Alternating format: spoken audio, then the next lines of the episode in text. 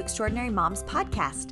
I'm Jessica Dahlquist, your host, and every week I interview a different mom who shares their motherhood journey and the lessons that they've learned along the way. If I've learned anything from interviewing such a wide range of moms, it's that no two extraordinary moms parent in the same way. We should celebrate that and learn from one another. Thank you so much for tuning into the podcast today. And if you like what you hear, please share the show with a friend.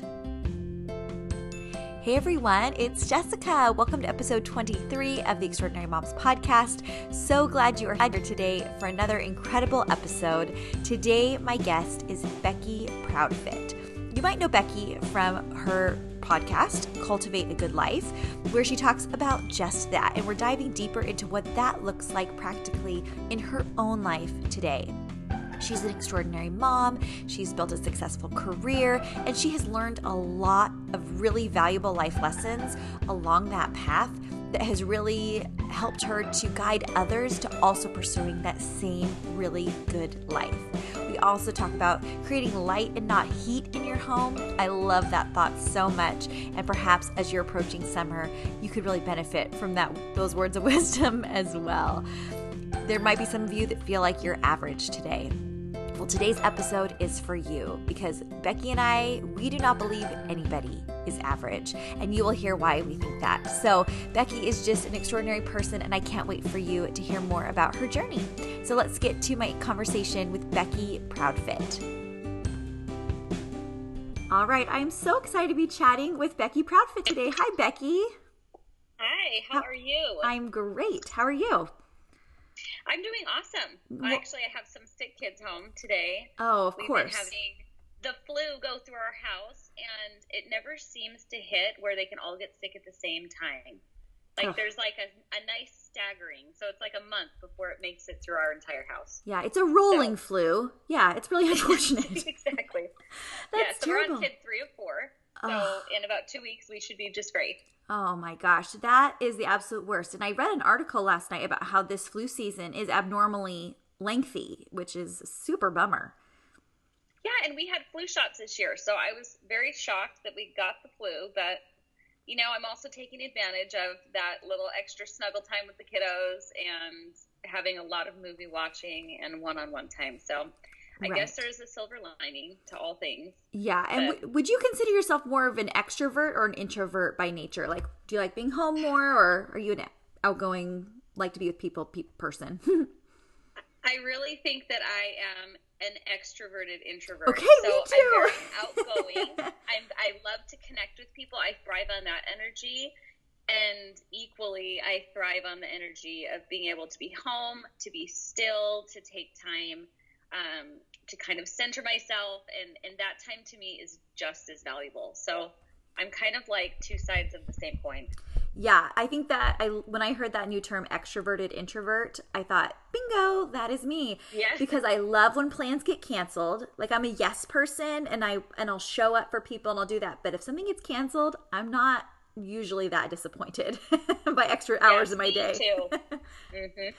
I love it. Well, I'm so excited to chat about you and hear a little bit more about your story. You have a podcast. How long have you been podcasting now?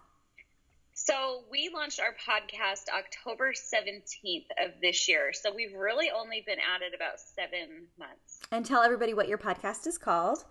So my podcast is called Cultivate a Good Life, and a good friend of mine in real life, Becky Higgins, who is the founder creator of Project Life, approached me about starting a podcast, and it was not something that was really on my radar. I kind of come from a media entertainment background, but podcasting was not on my radar. I loved podcasting. I was an avid consumer of podcasting, and so we kind of jumped in knowing it was the right thing to do, but also feeling like I was standing naked in the grocery store a little bit. And it's been awesome. It's been such a great growing experience to be in that content creation mode.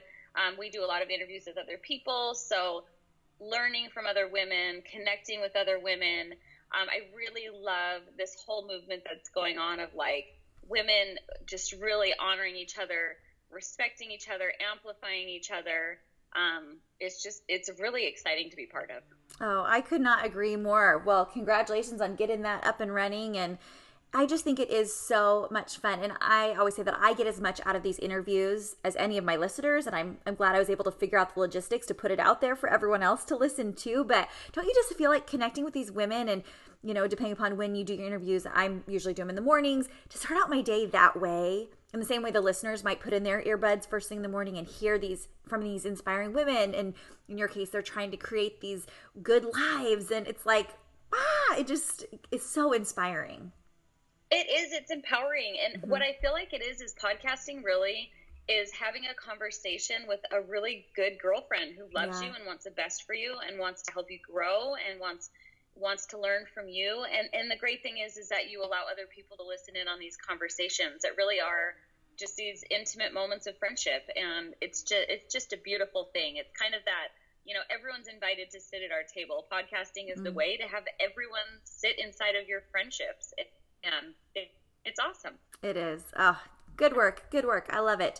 So tell me a little bit more about your background and how you got to where you are. So I'm actually from New York, and growing up, I was like a super cheerfully outgoing, bright and shiny kind of child. And I would say that one of my like strengths as a child was my ability to like dream big, like crazy big dreamer. That was kind of my childhood. And so as I kind of tried out different things, it gave me the ability to not be afraid to try new things. So I did band and I did dance and I was in musicals and cheerleading and swim team and tried just a really wide variety of activities, which I loved. And so when I was in college, I was walking through our little student quad one day and I saw a representative from the Disney company on campus. And I was like, oh, that would be so, so cool to go and do an internship for Disney. So I interviewed, I got the job, which was great. So I moved from New York to Florida and I was an intern for Disney World. And that internship turned into a full-time position once I was done. And so I was able to work in Disney Entertainment for several years. And then I got married, met and married my husband, and moved to the West Coast. I still worked for Disney Entertainment for a few years after that, doing recruiting. And during that time, I had my first child. Hey everyone, I know you are loving getting to know Becky, but I wanted to thank one of our show sponsors that make this show possible, and that is Highlands. Do you know that earaches are one of the primary causes for doctor visits with over 30 million visits per year? I bet you do know that because if you're like me, over the summer, swimmer's ear and other ear pain is getting you into the urgent care, and it's such a bummer. Well, guess what? Highlands can help. After you've been diagnosed with an earache by a physician, try Highlands homeopathic earache drops or tablets. Highlands has been trusted for generations to provide safe homeopathic medicines for all members of the family. Highlands homeopathic ear drops and tablets provide natural relief to help you get back to doing what you love. Visit Highlands.com, that's Hilands.com, to find a retailer near you. That's Highlands.com/ear-pain, and claims are not based on traditional homeopathic practice, not accepted medical evidence, not FDA evaluated. Read and follow label directions. I've been loving using Highlands with my kids at the slightest sign of an ear pain, and it has been amazing. So I highly, highly recommend this and thank them for their support. And transitioning to motherhood for me, it's something I knew I wanted. This was another adventure kind of in my eyes, but what I wasn't expecting was how I kind of felt like my life came to like a screeching halt after I had my first child, because I had really pulled back on work hours and you know, this child was my life now, was my focus, was kind of my everything. And he was such a good kid. Like he would sleep for like 4 hours. And I just remember sitting there thinking like, what in the world am I supposed to do with all this time? Like I'm just here sitting in my house for hours and hours and hours and hours. And so as I kind of moved along my motherhood journey, that feeling of being lost in motherhood was something I really had to examine and deal with and kind of work through to be able to find purpose and fulfillment in what I was doing. And that was a really big long journey. So now I have 4 kids. My youngest just went to kindergarten this year. So this journey with podcasting kind of came at just the right time.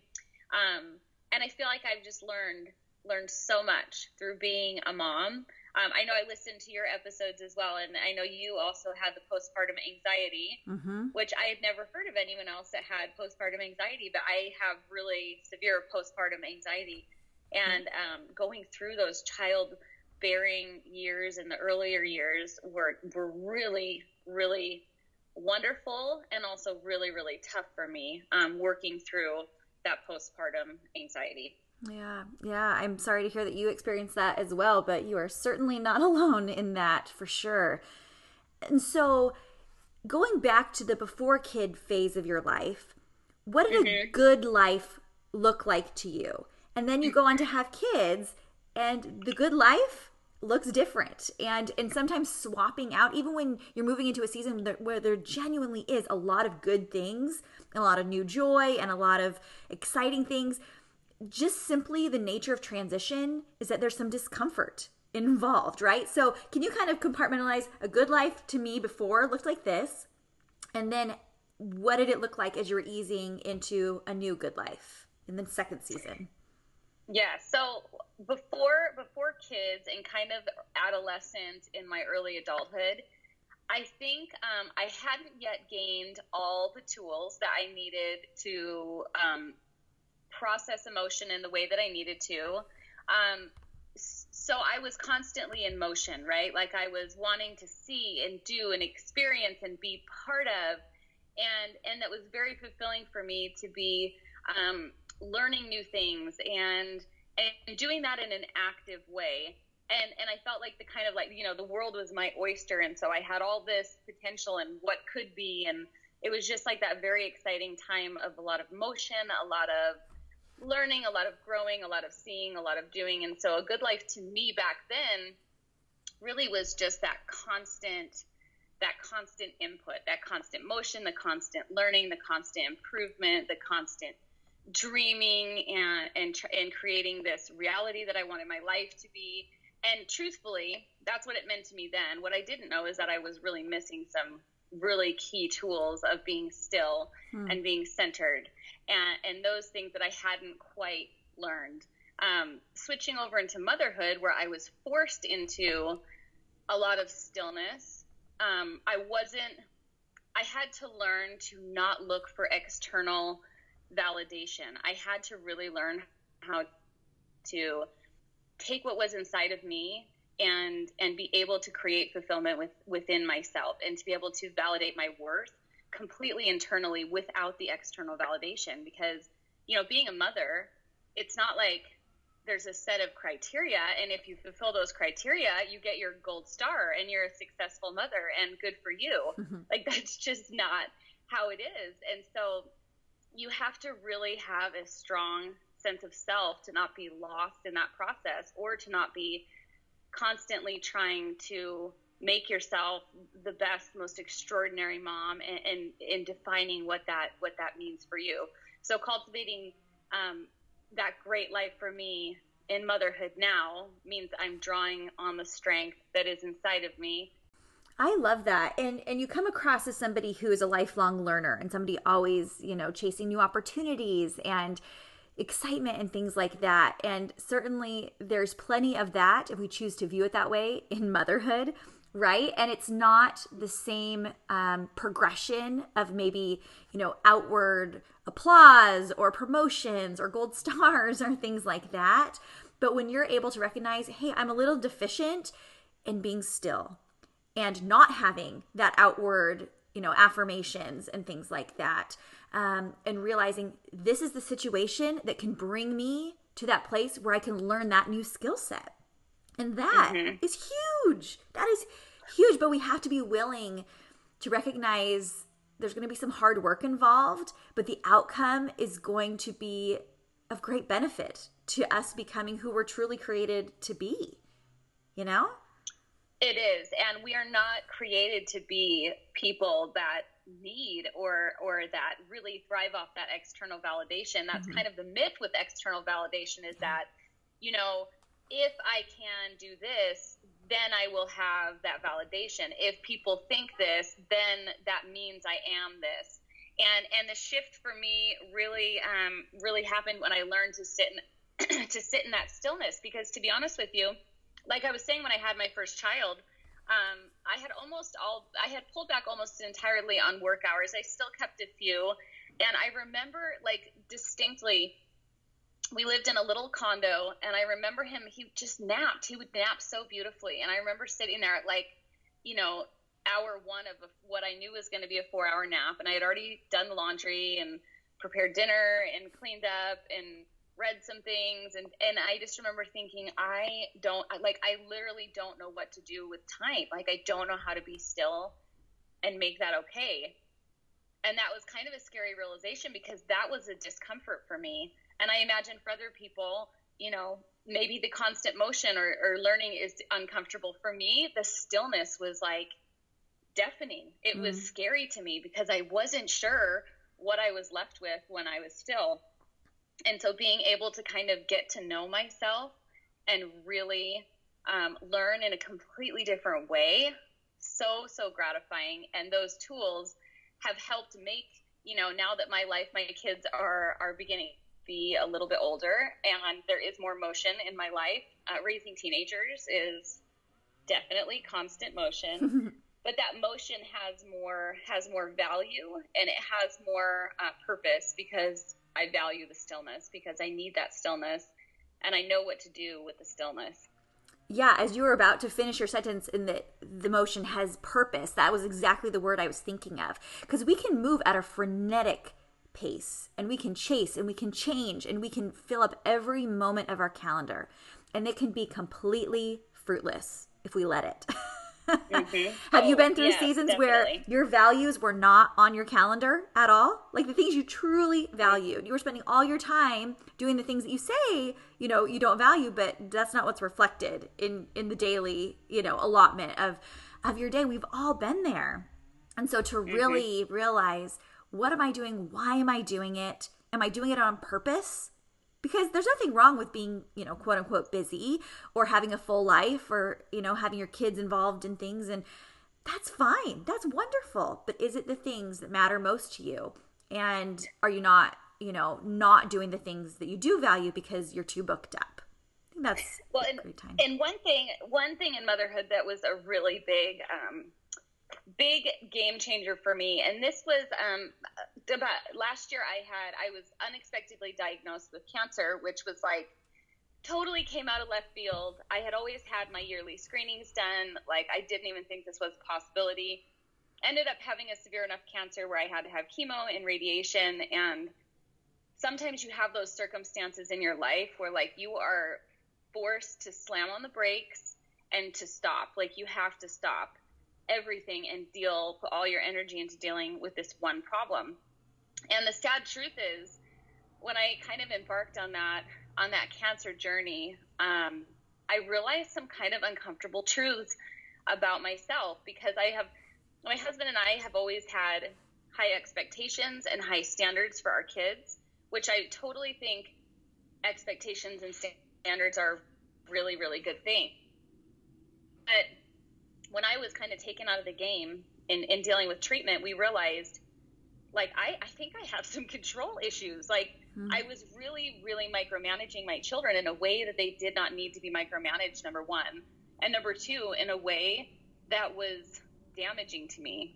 And as I kind of examined that and worked through that during cancer treatment, I realized that there were some uncomfortable truths about, you know what, I was uncomfortable letting my kids fail a test because they didn't have the motivation to study, because I was afraid of how that would reflect on me as a mother, on the kind of mother I was, if I was a good mother, if I was a worthy mother. And even though I thought I had worked through all that, that cancer trial really stopped me in my tracks and made me re-examine all these different areas of my life of what am I doing for my kids that they should be doing for themselves? Am I tying my self-worth as a human being to the success of my children, really to the external success, the visible success of my children? And I was laying awake one night and my mind was spinning. Like when I get in that like headspace, my wheels just constantly go. And I kind of like critique my day and say, okay, well, what could I have done differently? You know, clearly this child didn't care about being successful on this test. How can I make him care? How can this child was maybe not kind for a moment. And am I not doing something that's causing them to not learn these lessons of kindness? And my husband, like, he must've just been exhausted of me, but he stopped me and he's like, Becky, you have got to stop making this all about you. You're making this all about you. And my initial reaction was like, are you kidding me? Do you not know that everything I do is for our family? And he just, in his wonderful, loving way, said, honey, their failures are not because of you. And guess what? Their successes are also not because of you. Mm-hmm. Like, your job is to love them and to teach them and to guide them and also to honor them and to see them, to respect them, to allow them enough freedom to fail and learn from it, to fail and know what that feels like, to establish that thing inside of them that tells them they want to do better.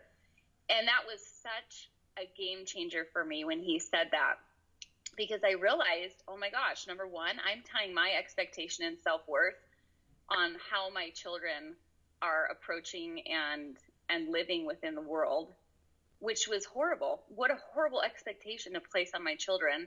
And number two, my job is to love them, is to provide the structure they need to succeed. But more than that, it's to provide the structure where they can safely and fail, where they can safely fail and gain the knowledge they need from those failures. And so when I kind of switched my thinking, when I was forced to stop, it changed everything. And I was able to start living as a mother and as a human being in such a more free way, being able to honor the people around me instead of trying to like fit everybody into a box. I know you're loving this conversation with Becky, but I wanted to thank another show sponsor, and that is StoryWorth. You know that person in your family that tells the best stories and it gets retold again and again and again? Wouldn't you love it if that was recorded for all time so that your kids and your grandkids and their kids would have a document recording those really special memories that are part of your family legacy? Well, StoryWorth, our sponsor today, was founded by a guy who wanted his dad to record his amazing stories. And then the family enjoyed that process and those stories for years, and now they have this beautiful, beautiful company. StoryWorth makes it easy and fun for your loved ones to share their stories with weekly emailed story prompts and questions that you never thought to ask. And then at the end of the year, they'll get their stories bound into a beautiful hardcover book, and this will just strengthen your family bonds, and you can even get to know your loved ones even better. So this is exactly how StoryWorth works. First, you just purchase a subscription for someone you love. Father's Day is coming up, and this would be the perfect gift for a dad, a grandpa, another male figure in your life. And you purchase that subscription for them. Then each week, StoryWorth sends them an email with a question about their life. They simply respond to the email with their story. All stories are private and only shared with the family that they choose. After a year, the stories are bound into a beautiful keepsake book, and you will be so glad you gave this gift that truly keeps on giving. I gifted StoryWorth to my grandfather, and it has been so interesting over the past little bit, learning about aspects of his life that I never knew about and asking questions to him that I never thought to ask. It is such a beautiful gift, and I know you're going to love it. For $20 off, visit storyworth.com/EMP when you subscribe. I would love for you to take advantage of this offer because not only is it a good deal, but it is truly a meaningful gift that would be perfect for your Father's Day gift coming up. So check out storyworth.com/EMP for $20 off. Thank you so much to StoryWorth for sponsoring the show. Now let's get back to my conversation with Becky. Most people would think if they received a cancer diagnosis or somebody they know did, you know, the fear and the trepidation is about, you know, the physical aspect and the pain and the sickness and all that your body's going to be going through. But it is so interesting what a front seat the mental component had in that journey for you. That's really fascinating. And the physical of cancer is not super fun. Right. Not to diminish that at all. Yeah. Uh-huh. But honestly, I will tell you, and people since have, you know, people here, I've had cancer and the cancer diagnosis, and they all usually want to talk to me about that. And I'm like, yes, that was really, really hard. But I will tell you that there were times with postpartum anxiety where that felt much, much harder than cancer. For me, the physicality of cancer was awful, but the mental anguish of anxiety at times was harder than really going through cancer. And I think it just illustrates the point of, you know, as women, one of the things that I think we tend to do when we're not being our best selves is we look at someone who's had cancer, or we look at the trials of other people, and we kind of like have a little meter of like, mm-hmm. whose trial is the hardest, mm-hmm. right? Mm-hmm. And it's not, it's just not that way, because I have had trials that really were not trials at all, that felt so profound to me, that were the things that made me not want to get out of bed, but yet I was able to thrive through cancer. And so I just don't think all trials are linear, right? We have these experiences, and sometimes the small stuff feels, and that reality of the small stuff is way bigger than even the trials that might look like they're bigger, if that makes sense. Absolutely. And I think we each personally have a sliding scale for what feels bigger or lesser to each of us individually, and then we kind of project that outwards. And so while some of us may, you know, endure childbirth in a much different way than another person, or cancer diagnosis and going through those treatments, or postpartum anxiety, like everyone kind of has a different meter, I guess, you know, to go back to what you said in terms. And but ultimately it comes back to that comparison of our trials serves no people. Nobody wins in that situation. And so validating this feels hard and this needs to be addressed, and then addressing it, that's all that really matters when you come to that place. And when you said about having, you know, high expectations for your kids and having that, you know, be horrible, I think the only horrible thing is when we know that something is not working and not serving them or serving us, and you keep doing the same thing out of fear of doing the hard thing, or having the willingness to endure the discomfort to make it better. Yeah. We all do things naturally, or we're conditioned to think a certain way or do a certain thing that are not working. But when we're striving to be self-aware and to become our best selves, and we're on that pursuit of being a little better every day and tweaking the things that aren't working for us, we're all doing the best we can. And there should be a lot of grace we have for ourselves in that middle part where we're trying to figure it out.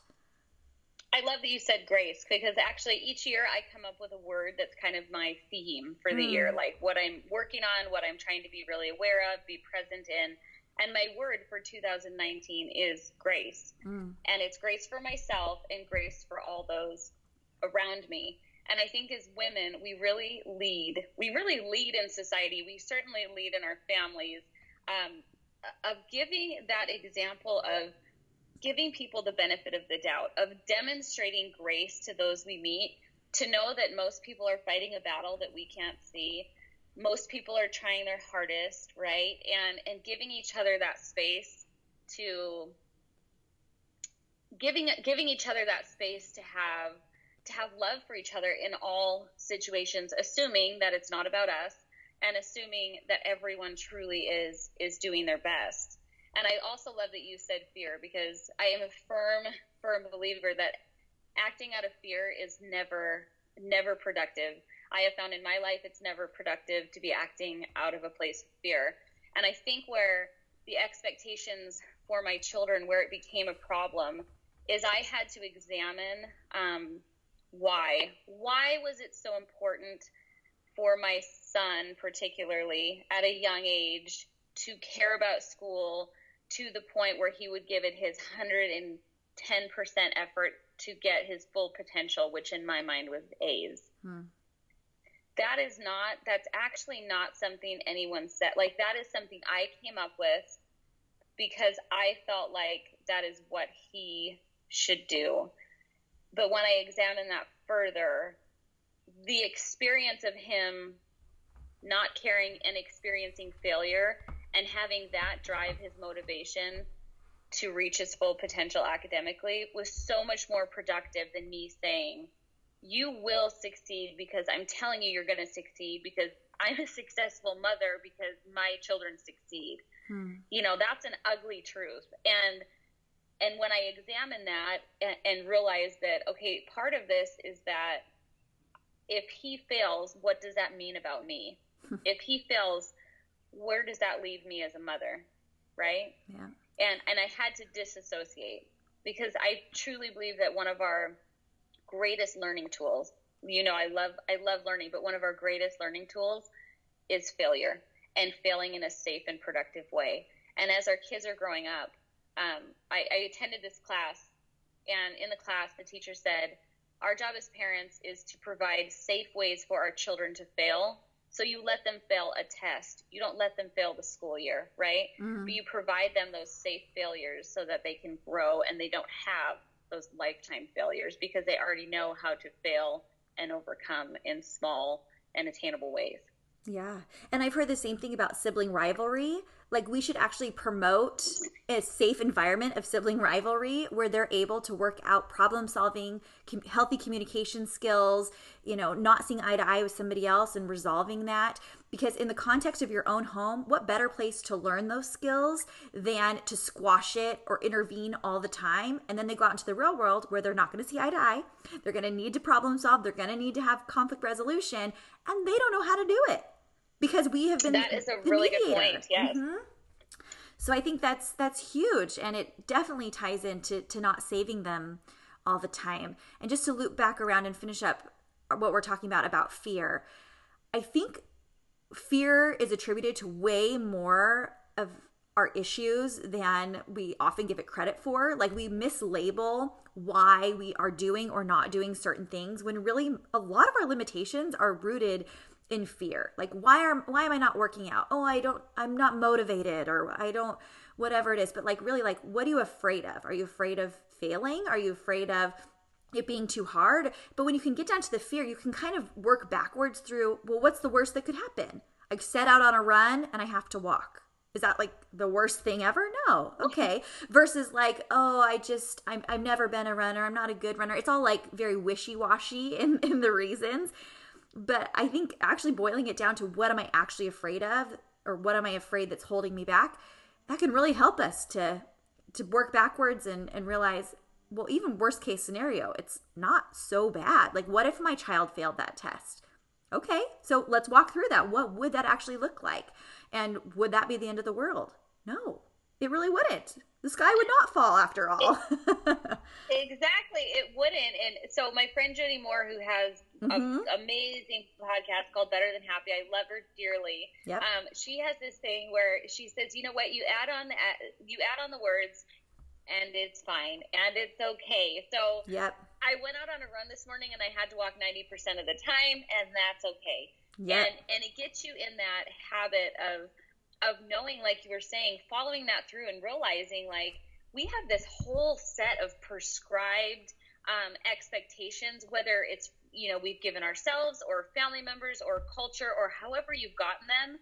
But that exercise of and it's okay helps you to kind of like one by one challenge those to see, like, okay, well, what if I'm a mom who like really stinks at ironing or making dinner or whatever it is, or what if I have a kid who genuinely doesn't care about school? Like, is that okay? Like, when you say that, is that okay? Or that is okay, you can examine, like, do I believe that's true? If my son fails that test, is that okay? Like, is that a super big deal? And it might be, and it might not, but it helps you to kind of re-examine those, you know, expectations that we're kind of giving ourselves and others, so we can hone in on the ones that truly matter, right? The ones that really are game changers, and let go of the things that aren't game changers. And when we do that, oh, talk about the freedom you have when you can let go of some of the things that truly don't matter. Oh, yes. It gives you so much freedom, and you just feel so much lighter. And I actually just found a podcast the other day that you might enjoy as well. It's called The Lazy Genius. Have you ever heard of this? I have not heard of this. Okay, it's a funny premise, and it's a very clever name. So I really want to give Kendra props for that. So The Lazy Genius is about being a genius at the things that matter and being lazy about the things that don't. And she like gives you absolute permission to be like, if you want to be all in on this aspect of your life, be all in. Like, be excellent at that and invest in that. And then there's certain things, if you personally don't care or legitimately in the world, it actually doesn't matter. Give yourself the permission to be lazy about it. And so she gives you kind of life hacks about, you know, the things that can make things a little bit simpler for you or easier for you. And so you can not put as much time into that. And so whether it's cleaning out the car and keeping a clean car, or whether it's, you know, feeding a crowd. I haven't listened to that one yet, but I plan to, right? It's just a great premise of like giving yourself permission to value what you personally value. And again, if going back to the question of, does this really matter? If it does matter to you, even if most people would disagree, like getting an A really truly does matter, or having your kids take piano lessons really does matter. If it matters to you, go all in on that. But find a way that's actually serving and working for everybody. But don't deny the value that you truly value if it's one of yours, just because it's not popular. So we want to give yourself permission for that. Mm-hmm. And you could have grown up in a family where piano lessons are totally the thing, right? Yeah. And that's very important. And you could realize, and you can change your mind in your adult life and say, that doesn't serve my family, and that's just not important to me right at this moment, right? Yeah. And I love that. I'm totally going to look her up and listen to her podcast. That sounds really, really, really interesting to me. But yeah. I have just found so much freedom in that idea of being able to create an intentional life, to not fall into what even I did last year, or, you know, staying present in the moment of what works for my family, for me, right this very minute. Hey everyone, I wanted to jump in one last time and thank our final show sponsor, and that is BetterHelp. Is there something that's interfering with your happiness or cultivating a good life for you? Well, maybe it's time to address your mental health. Like we've been talking about in this episode, addressing your mental deficiencies is just as important as taking care of your physical body. And BetterHelp will assess your needs and match you with your own licensed professional therapist, and you can start communicating with them in under 24 hours. Most of the time people say, well, I don't have time to go to therapy, or I can't hire a babysitter because I don't have the money, or it's too costly. BetterHelp is the solution to all of those problems. It's not a crisis line. It's not self-help. It's professional counseling done securely online. And there's a broad range of expertise in BetterHelp's counselor network, which may not be available locally in your area, but it's available to clients worldwide online. You can log into your account anytime and send a message to your counselor. You'll get timely, thoughtful responses. Plus, you can schedule weekly video or phone sessions, and you won't have to sit in an uncomfortable waiting room. It's so amazing. This resource is committed to helping facilitate great therapeutic matches to make it easier to get the therapeutic help that can really change your life. Really, truly, I love it so much. I want you to visit betterhelp.com/EMP. and become one of the over 500,000 people that are taking charge of their mental health with the help of experienced professionals.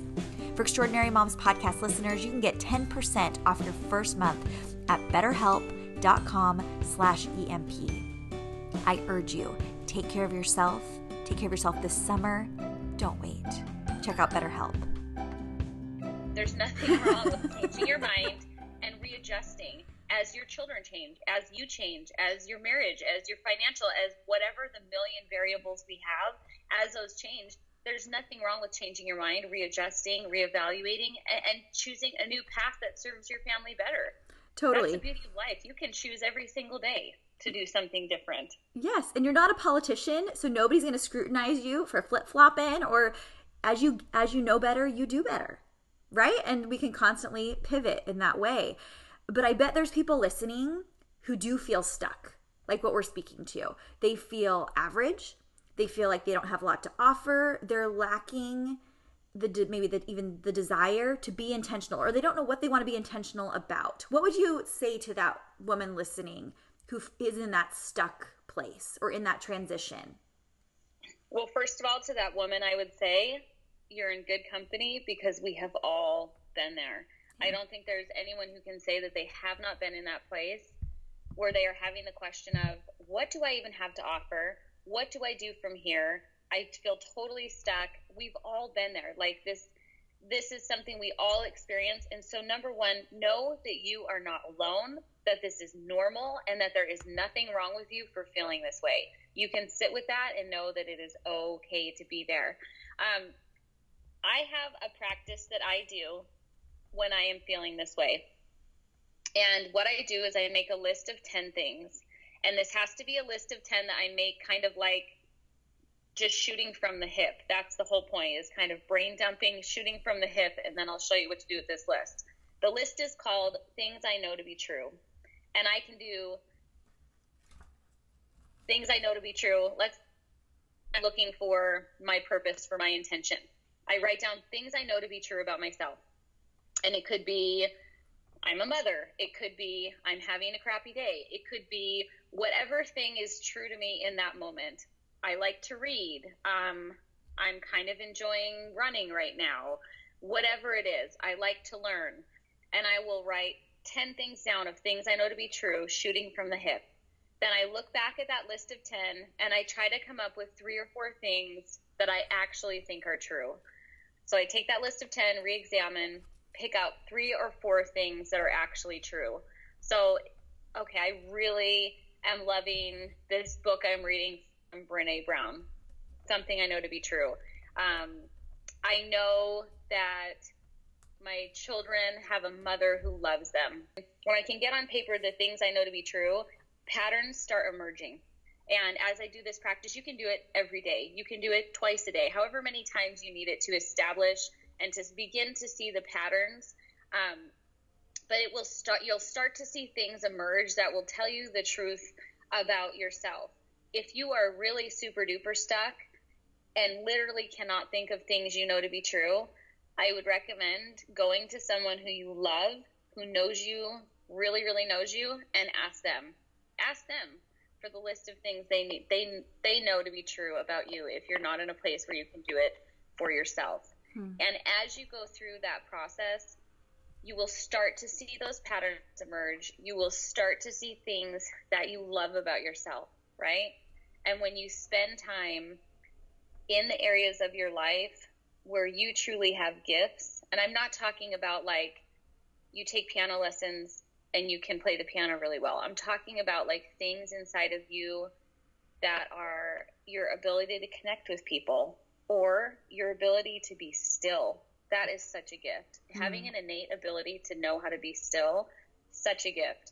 Having an ability to connect with people, such a gift. Having a love and having a heart for service, that is a gift. Having a charitable love for your children and those around you, that is a gift. As we learn what our gifts are, I think we begin to see, and it becomes clear to us how we want to and how we need to use those gifts in our sphere of influence. Mm-hmm. And that might mean in your home, that might mean starting a podcast, it might mean writing a book or painting or bringing a friend a meal. Like it can mean whatever you want it to, right?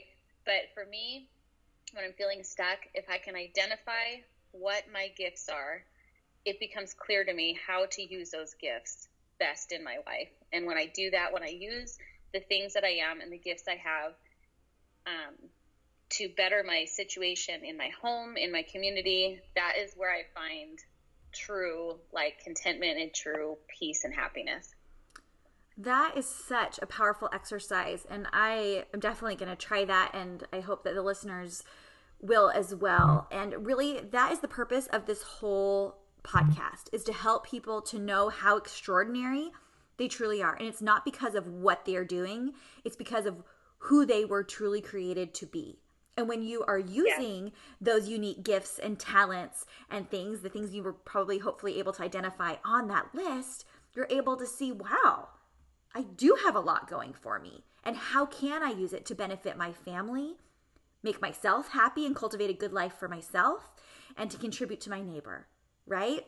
And so the final question I always ask my guests, so thanks for the nice segue, you must be a podcast host, is Becky, what makes you extraordinary. Okay, I actually learned this lesson this year. And quick backstory, I was asked to be a guest at a really big, kind of prestigious conference as a podcast expert. So because I wanted this, you know, I said yes to the opportunity and then immediately was like, oh my gosh, do they know that I'm not a podcasting expert? Like, I've really been doing this 7 months. Like, what in the world?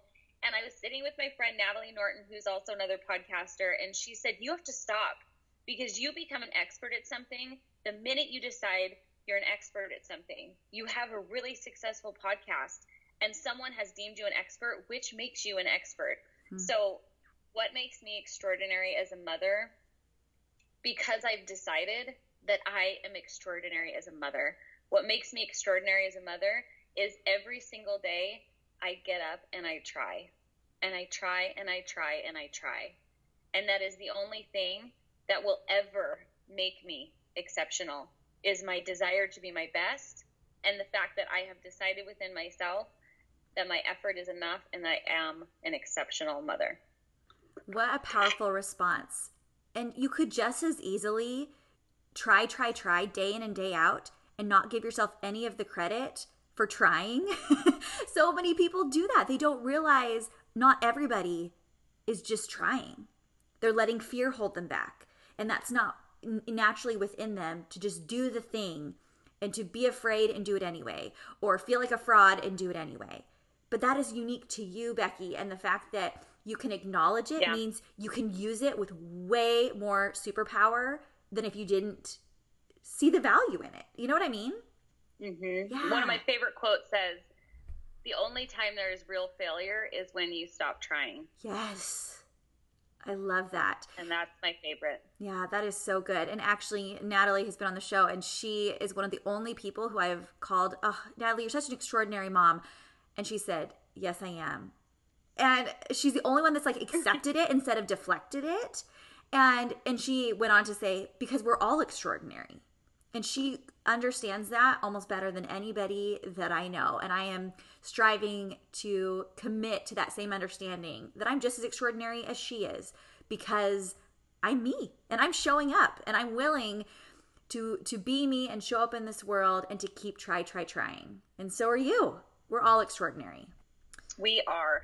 Oh, well, thank you so much, Becky, for taking the time to come on the show. Will you tell everybody where they can find you online and your podcast and all the things? Sure. So our podcast is available every place you can get podcasts, Google Play, Stitcher, iTunes, all the places. And it's Cultivate a Good Life is the name of the podcast. I am on Instagram. My handle is @BeckyProudfit. And that's where I hang out and get to connect with people, which I really, really love doing. So fun. Becky, this has been such a delightful morning, and I hope everyone got a lot out of this conversation. I know that I did. Well, thank you, too, for what you're doing. I just love it. Inspires me so much to see women who feel like they have something to share and then fearlessly sharing that truth. That is so inspirational for me. And so thank you for what you do and what you are bringing to the world, because it is awesome and it matters and it is light. Oh, thank you. Thank you, Becky. Have an amazing day. I really want to thank Becky for coming on the show today. It was such a wonderful conversation, and it did just feel like two moms chatting about what's going on in their life right now. I hope you found some really applicable takeaways that you can apply in your own life today, whether it's that gratitude practice or, you know, identifying what is true for you right now. And are those thoughts serving you? If they are, great. If they're not, how can we reframe them so they can serve us better and help us to achieve the life we really want to live and become the person we really want to be? So many powerful takeaways. Thank you, Becky, for sharing your story and your insights with us. If you want to find out more about how you can find Becky, especially her podcast, Cultivate a Good Life, you can go to extraordinarymomspodcast.com. All the show notes are over there. If you don't already follow me on Instagram, you can do that at Jessica Dahlquist 3. Or on Facebook at Extraordinary Moms Podcast. Thanks so much for tuning in today. I appreciate it. If you liked what you heard, please take a screenshot, tag me, and share it on social. I would love to say thank you so much, and it helps new people to find the show that may really be in need of this type of encouragement. So thanks for tuning into the podcast today, and we'll see you next week for another episode with another extraordinary mom. Bye.